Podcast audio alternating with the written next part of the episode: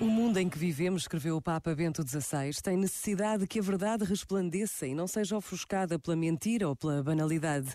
Tem necessidade que a caridade se incendeie e não seja vencida pelo orgulho e pelo egoísmo. Precisamos que a beleza da verdade e da caridade atinja o íntimo do nosso coração e o torne mais humano. Este momento está disponível em podcast no site e na app.